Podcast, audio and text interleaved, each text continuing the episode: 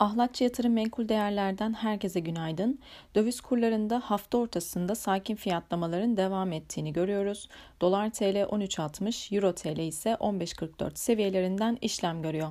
Küresel piyasalara baktığımızda dün Putin'den gelen savaş istemiyoruz söylemleri, aynı zamanda Rusya'nın bazı askeri birliklerinin tatbikatların ardından üsse geri döndüğünü açıklamasının akabinde tansiyon bir miktar düştü. Asya borsalarının tamamı yükseldi. Dünyada küresel enflasyonun baş gösterdiği bir dönemde Çin'de enflasyon %0,9'a geriledi. Çin hükümetinin emtia fiyatlarını kontrol altına alma çabalarının nispeten sonuç vermesi tüketici fiyatları üzerindeki baskıyı azalttığını söyleyebiliriz.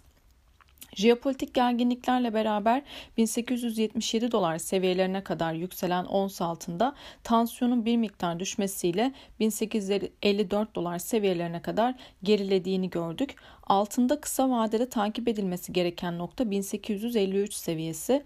Bu seviyenin altında satış baskısı 1836 dolar seviyelerine kadar gerçekleşebilir. 1853 doların üzerinde ise tekrardan 1870 dolar denemesi olası olumsuz haber akışlarıyla birlikte test edilebilir.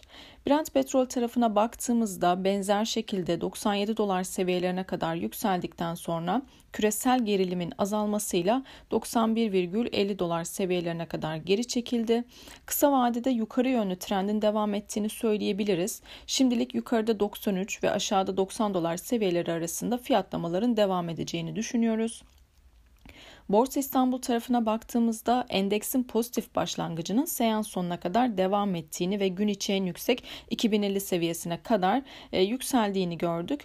Özellikle küresel piyasalardaki risk iştahının artmasına paralel olarak endekste alıcılı bir seyrin hakim olacağını söyleyebiliriz. Yukarıda 2051 ve 2071 bölgeleri direnç, olası geri çekilmelerde ise ilk etapta 2007, ardından 2000 ve 1990 seviyeleri ise destek olarak takip edilebilir.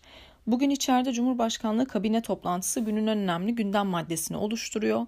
Toplantıda genel olarak Rusya-Ukrayna gerginliği, enflasyonla mücadele, salgın ve elektrik fiyatları gibi konuların ele alınması bekleniyor. Yurt dışında bugün İngiltere'den enflasyon ve üfe rakamları, Euro bölgesi sanayi üretimi ve ABD çekirdek perakende satışlar ile ham petrol stokları açıklanacak.